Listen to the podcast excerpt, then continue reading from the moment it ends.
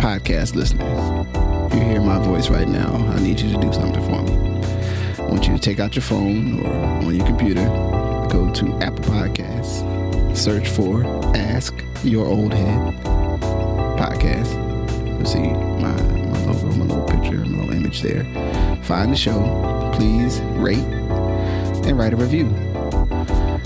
It's a small thing, but it helps others find this work and find what I'm doing here. And it really, really matters, uh, as small as that may seem. So if you could please do that uh, before we get into the show, I would much appreciate it. Thank you for listening. Let's get into it. Peace. Peace. I'm Majestic. My brother Justice Rajee. Man, so um if, if it probably comes through my voice, I'm still recovering from uh from from from illness, so my voice is a little a little raspy, scratchy. Um, but you know, happy to be feeling mostly well. Um, so to get something, you know, get something up on on the on the board, as uh, you know, I say, get some shots up at, towards the rim. Um, know, today you know, we try to take it light and uh, maybe just share some reading. Uh, we we are um, jumping into in in the new year here, in the the opening months of the year. Um, so what I was gonna do is maybe give you the first one, and then I and then I'll, I'll give you uh, mine, which I go maybe three for three. Uh, sound good? Okay, uh, all good. Um, so the first one is um a book that I've been getting into um, I didn't buy it in this season, but I'm kind of re-digging into it, if that's a term. mm-hmm. um, you know, that black vernacular. Um, and it's called From Storefront to Monument.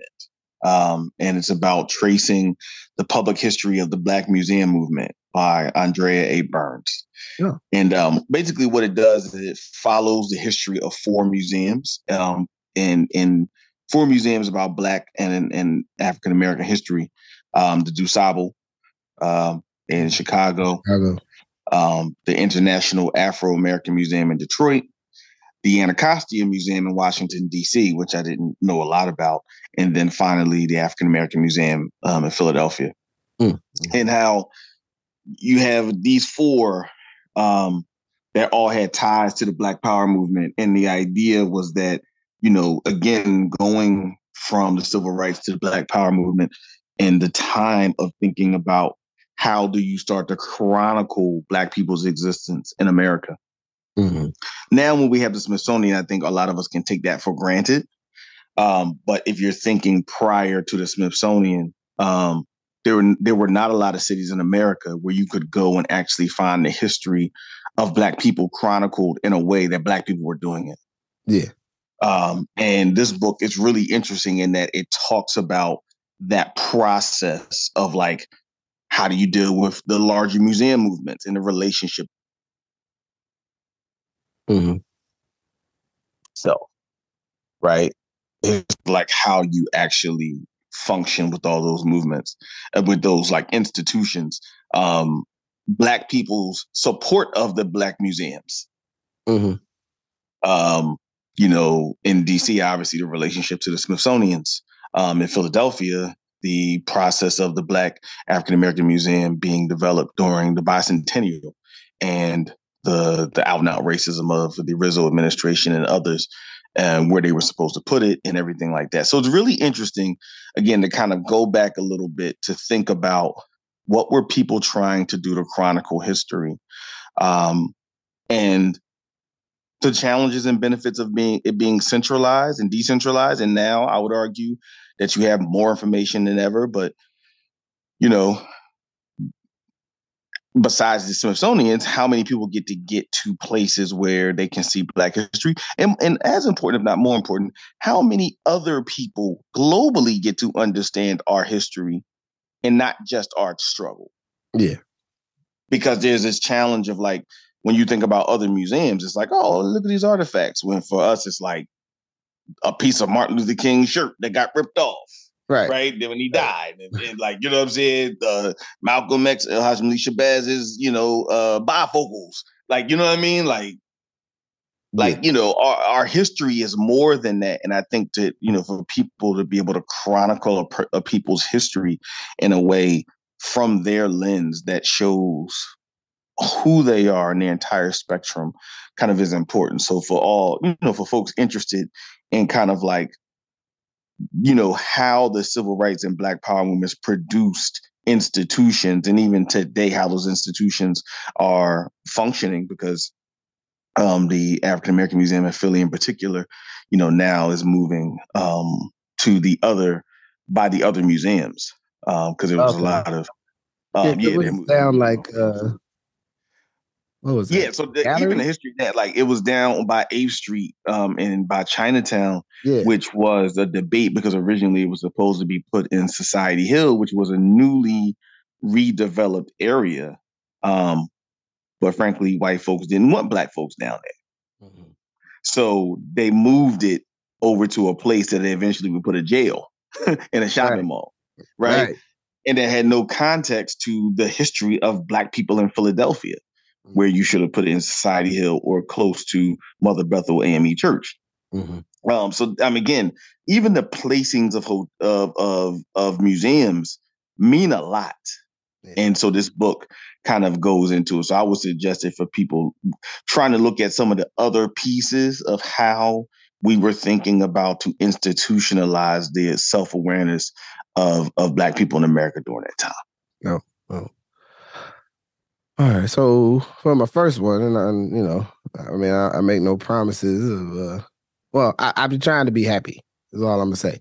So um, I had the opportunity to go to New Orleans for the first time at the start of the year um, and um, during that, took a tour uh, with a sister. Uh, shout out to all uh, about that tour. I mean, says um, it was um, uh, I say Michaela. I, if I mispronounce it, I'll fix it later. Um, was really good uh, sister and gave a great tour. Um, but really speaking to you know, I, as anything, you know, sometimes when I go places, especially for the first time, you know, I, I do like to try to get somebody to to tell me stuff about what's happening. You know, I can go read about the ones I understand the the history of New Orleans as a uh you know, um cities that predate America, so to speak, in, America. So they're not and I and I will say real quickly, I think that's important because we can again, we can have a very short sighted understanding of how America comes to be as identified by the North and South, South and states and shit versus like different forces, whether it be obviously the native populations who were there, the battles they had with themselves, the battles they had with the French, the Spanish, the, you know what I mean? So I think to your point, it's important for us to have this thing of like, there were people here doing stuff before this idea of you coming to out this idea of a country. Yeah. Yeah, and um, so the close out uh, the uh, the tour that took us up Bayou Road, and there's like a string of black businesses there, um, and and and a part even her, intent was, you know, when people take the tour to get them, you know, away from the French Quarter, and and actually, you know, touch base with some local black folks. Um, so within that, you know, there was local community bookstore, and book set and like you know center kind of for reading and writing and, and you know related literary arts which you know is might is like putting me and the kid in the candy store is books that i might not have seen before so i'm perusing the the shelves and i come across uh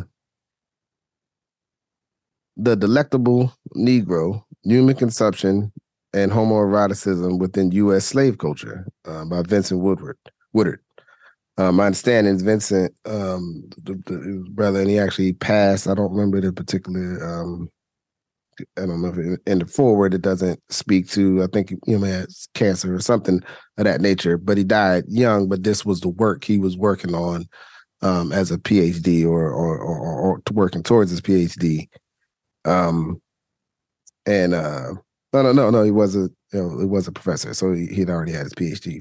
Um, and and it was such a I haven't I've only just kind of started to get into it, but when I picked up the book and like walked around the store and was talking to the sister that took us on the tour and the sister Miss Jenny, shout out to Miss Jenny, um, who's sort of the, the proprietor or like holds down the square at the shop. they both gave me the like, oh yeah, yeah, yeah, you should read that, but you know, give yourself give give yourself some air.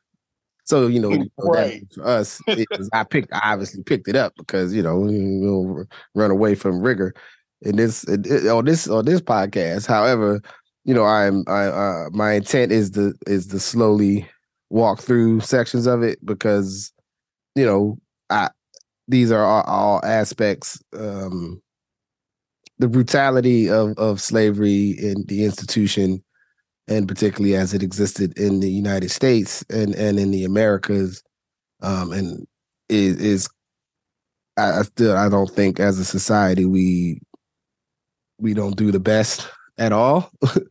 Um and it's you know people who i think are far too comfortable to go like well it's just in the past and we don't need to talk about it. And in in, in this particular aspect of it in terms of um the consumption of people i mean literally but also the figurative nature of it um particularly as it related you know to to black men it, it is pretty you know heavy and there's a lot there so my intent is to is is to walk through this, you know, hopefully get make some decent headway in the next month and see how, you know, uh, you know, if it, if it's a little too much to be able to take a break. Um, but yeah, as a subject matter and someone actually taking time to like really put together something, this was, you know, I, as always, I have a rule. If I see something I, I've never seen before, I'm I, I tend to go, yeah, I should I should try to pick that up so that I can uh I I have access to that to read it because it's it's so many things that it's hard to get access to to even read about us,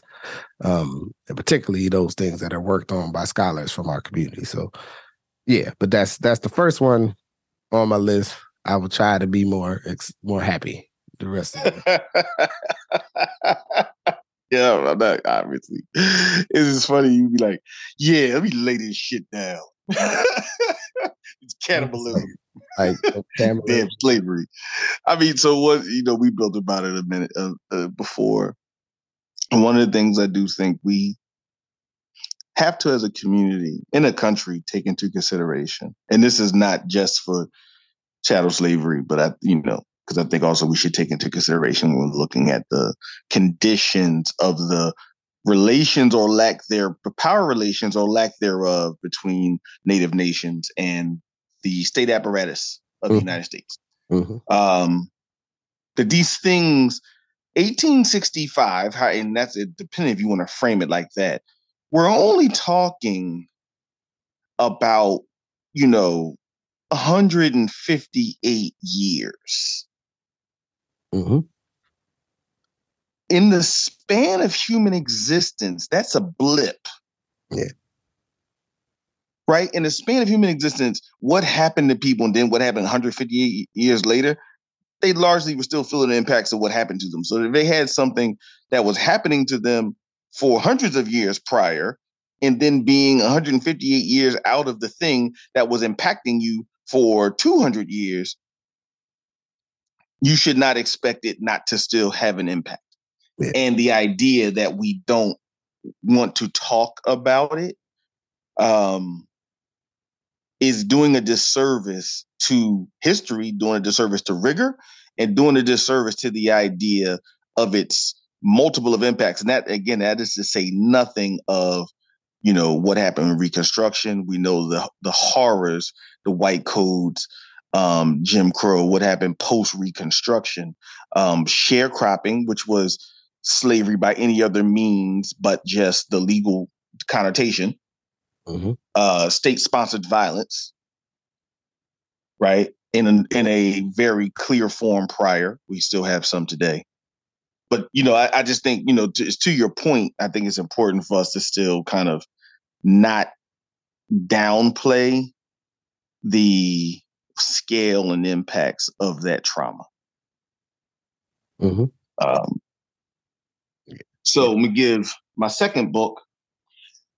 Um, it, there's, so there's a writer. There's a couple writers that I read in the kind of social media platform space, and there's a there's a um, news social media newsletter or website, I guess you want to call it. It's called Puck, and Puck is an interesting one in that it relates and kind of connects to all sources of like culture. So they focus on kind of Silicon Valley, they focus on Hollywood, and they focus on Wall Street.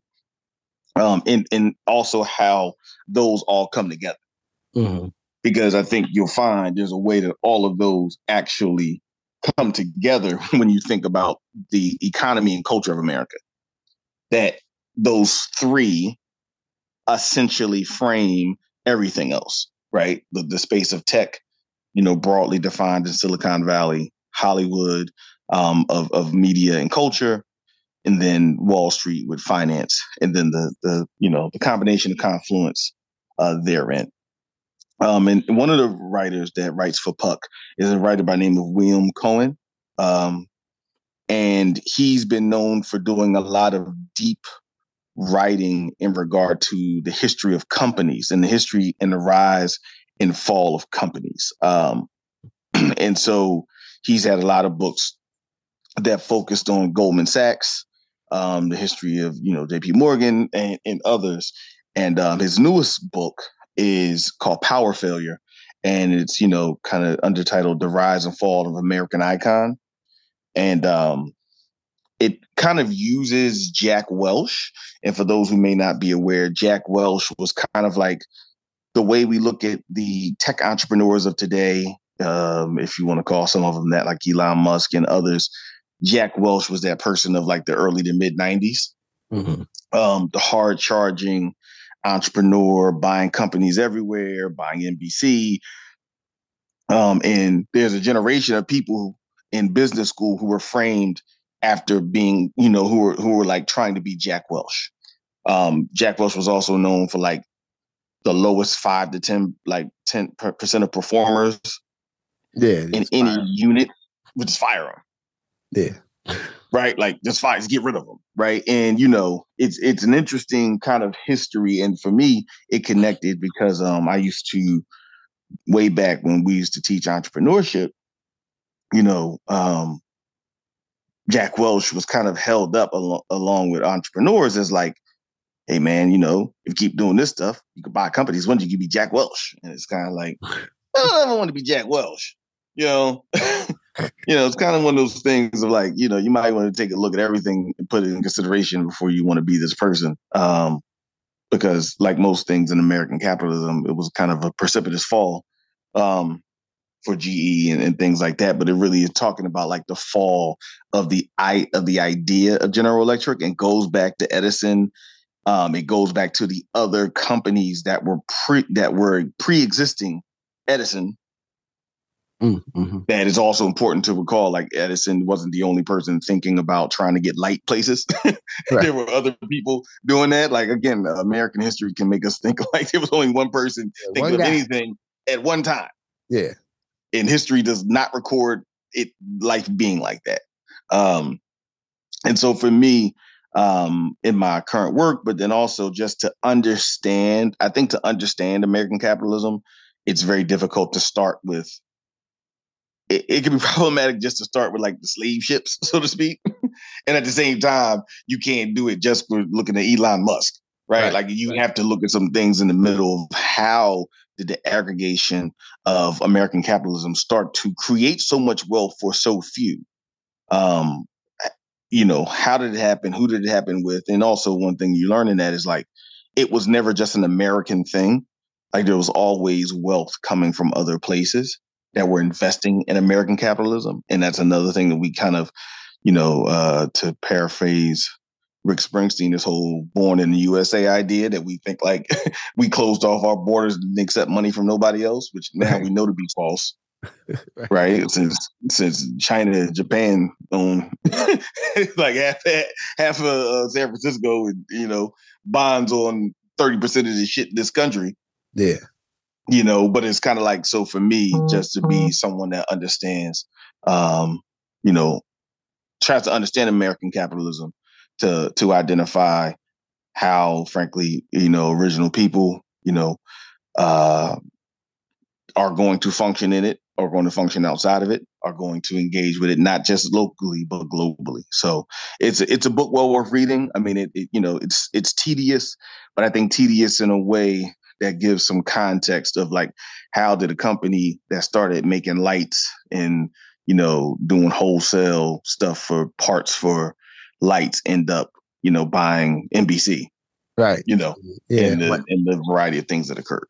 Yeah, and and I mean, oddly enough, when I was in New Orleans, the sister that was on the tour with us, this other couple, um, I mentioned the GE train factory in Erie, and and she was actually an engineer or software engineer at the GE whatever you know. I think they still do train stuff in Erie, but she was from there, which I thought was crazy. I was like, yeah, absolutely, just, like, yeah, they still do. Yeah, yeah, I'm saying, but it, but it was such a you know odd coincidence. She was like, oh wow, how did you know about that? I'm like, hey man, you know, I'm out here, worldwide international. I be knowing stuff. That's what I do.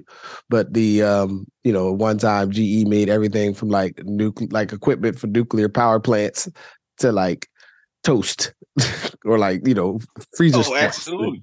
Yo, absolutely. You know what I'm saying? And, and, Jack Welch was that is that that figure of like, yeah, you know, him and like Lee Iacocca, uh, who was the other one from the 80s. Uh-huh. Lee Iacocca, I think, was more of the yeah, but and those Chrysler.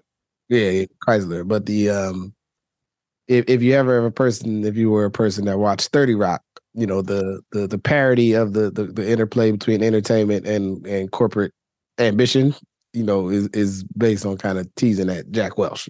Know what I'm saying? Like that's that's what's happening there. But yeah, that's dope. I would check that out. Um so uh from the second one, and and I don't know a lot about this, but the the context of it is, is what's important. So, you know, I be trying to um, you know, I guess encounter to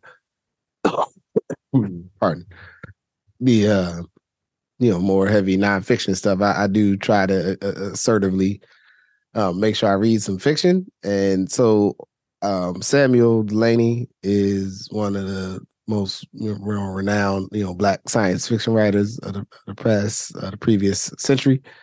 And I've read some of his short stories, but I've not read many of his novels. So I had it on my list to like, you know, get get just get just pick one to read. And that's what I, I've done in the past when like you know, I, I got like, where do you start? How do you read? I just I used to just go to the library and pick one and read it. You know, that's how I got to know Octavia Butler's work. I was like, oh, that looks interesting. I just grabbed it, started reading it. You know, see what happens. So I decided, um, actually after reading um the article you sent me on uh uh Greg Tate.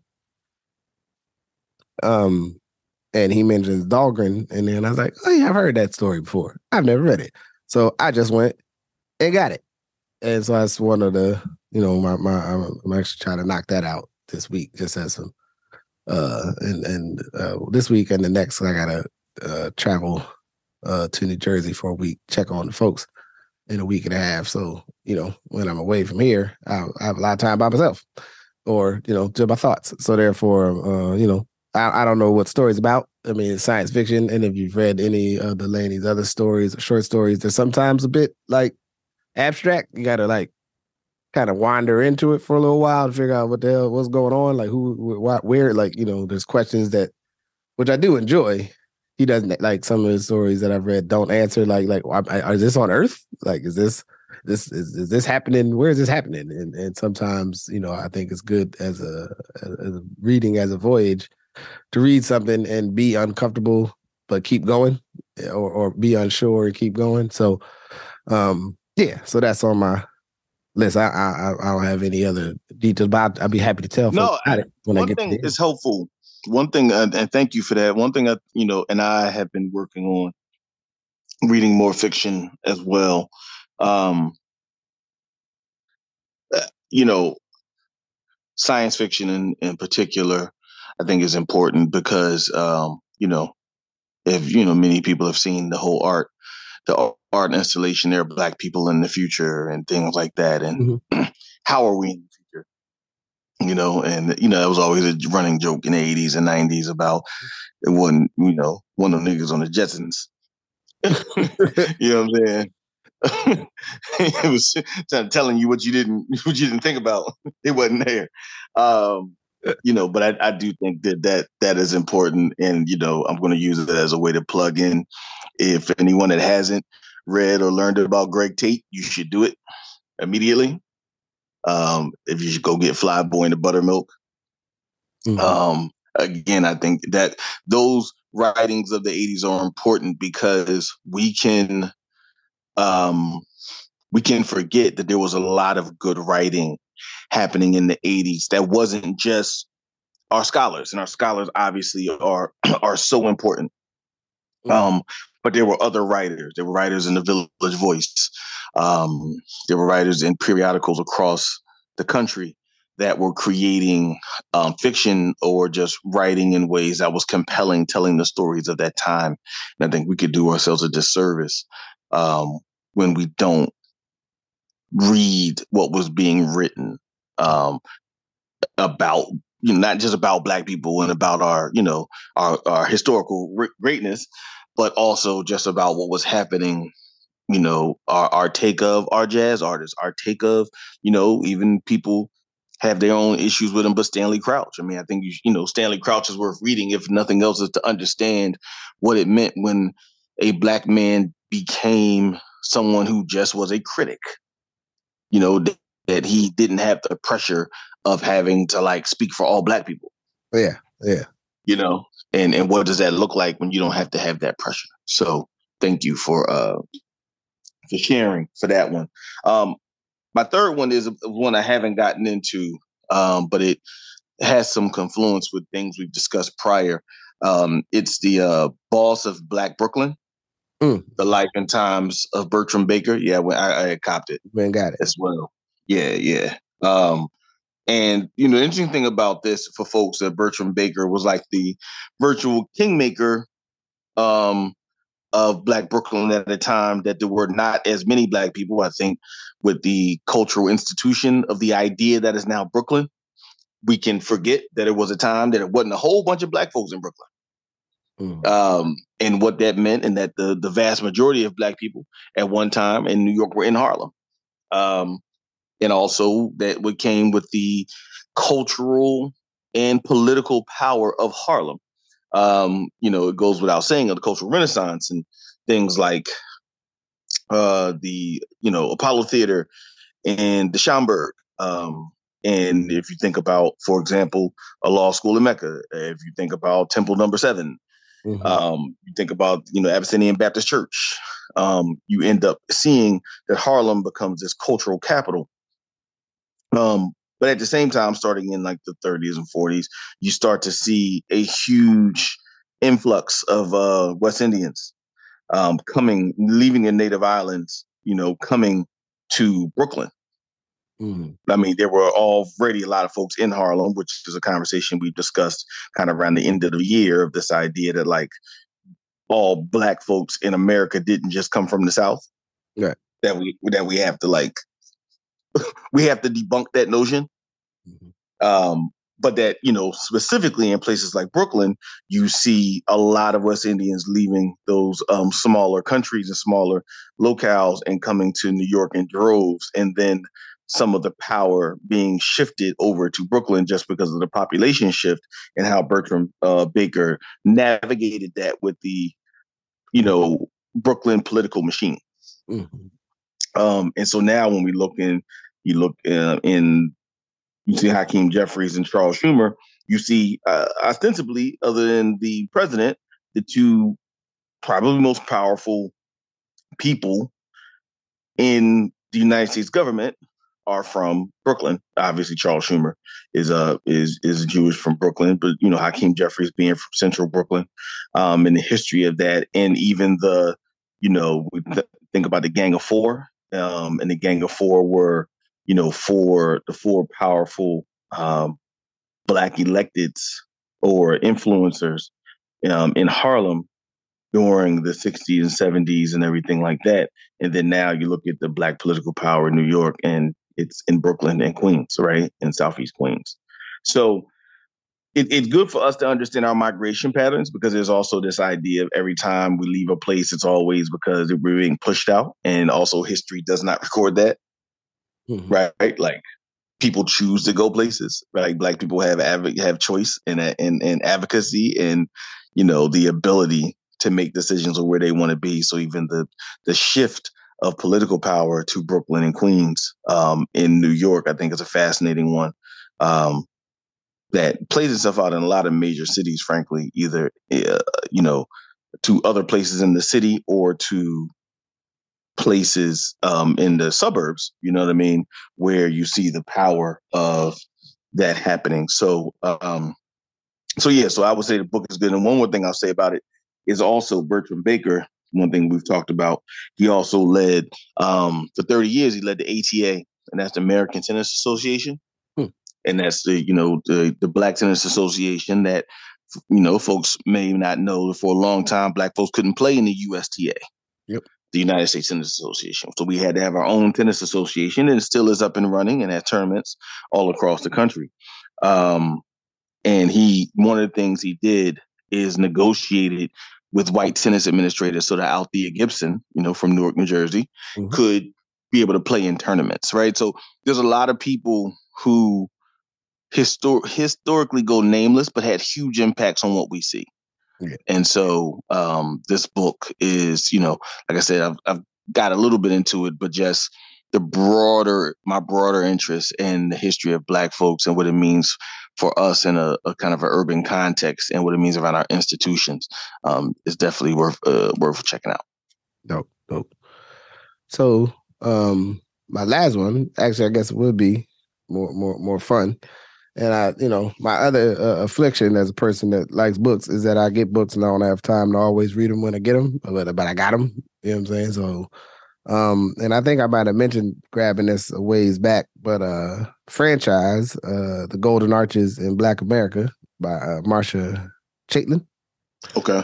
And it's basically about sort of some of the history of, um, you know, the the uh the McDonald's black franchise owners, you know what I mean? And and going back to I want to say back to the 60s. Um, but you know, historically, in terms of franchise access um, of the major uh, you know, fast food or franchisable franchises, mm-hmm.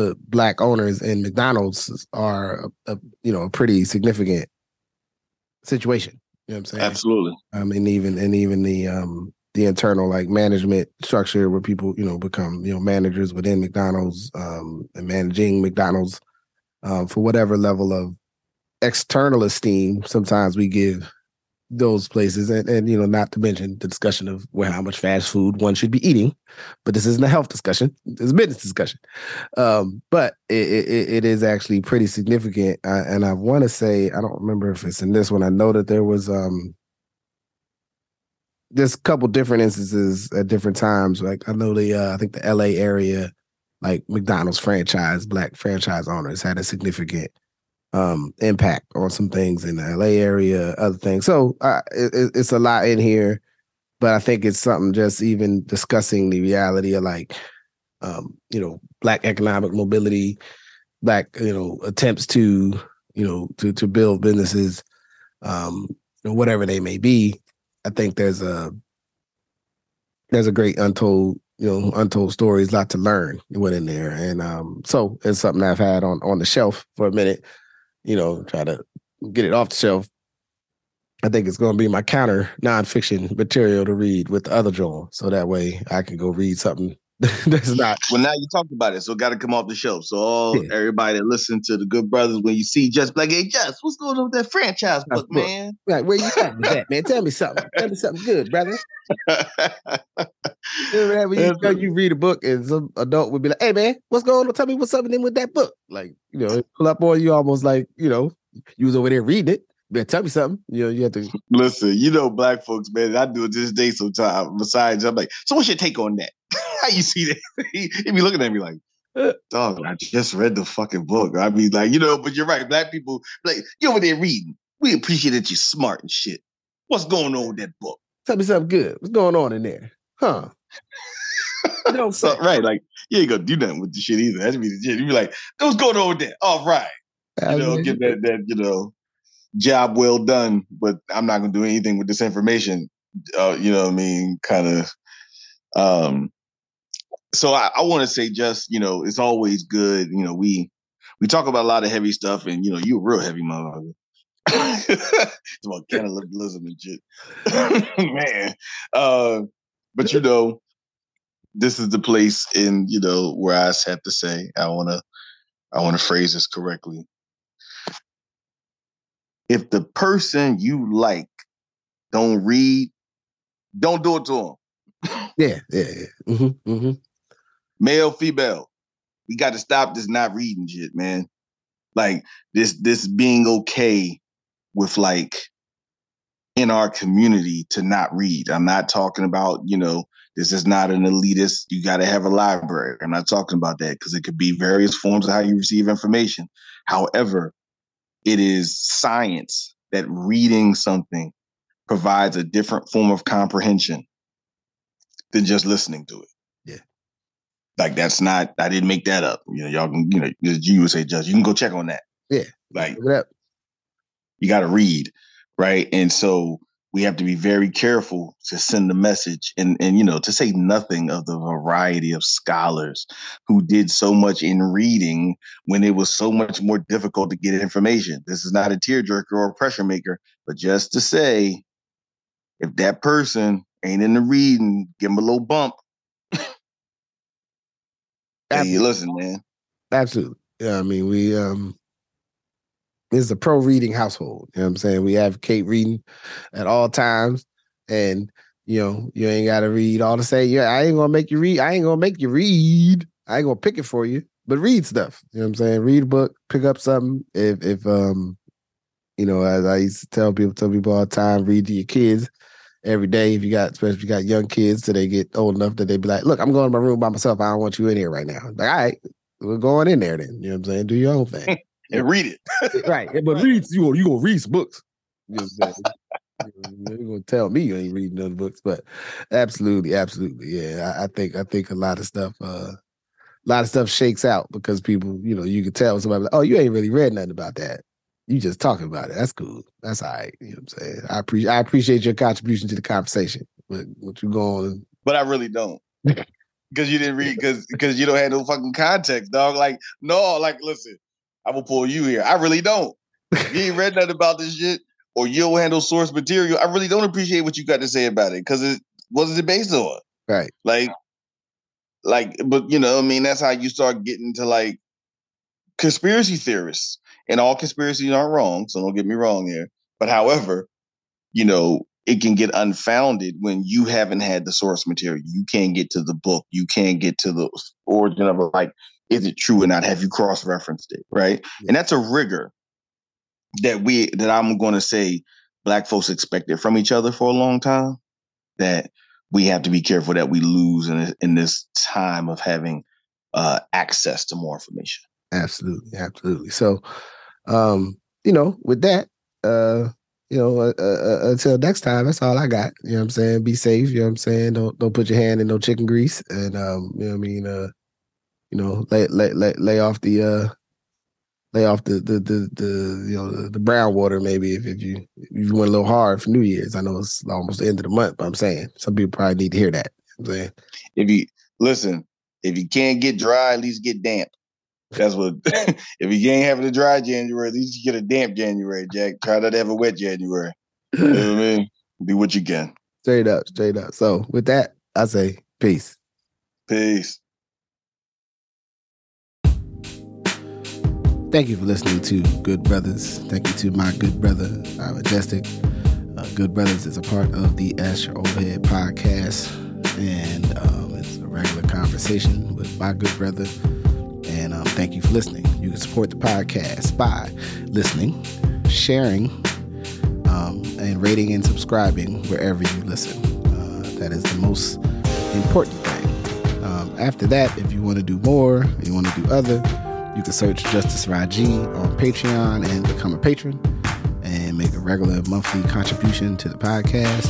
Uh, but also, and I guess I should be better at this, but hey, you know, uh, there are new versions of the Art to Culture sweatshirt available on the Etsy shop, uh, soon to be available directly on AskYourOldhead.com. So if you want to wait till I do that, which will make um, you know the sales experience a little more dynamic. Um, but in any event, please support um, in any way that works for you. And even if just listening works for you, that's peace. So um, no pressure. Uh, appreciate you and more to come. Peace.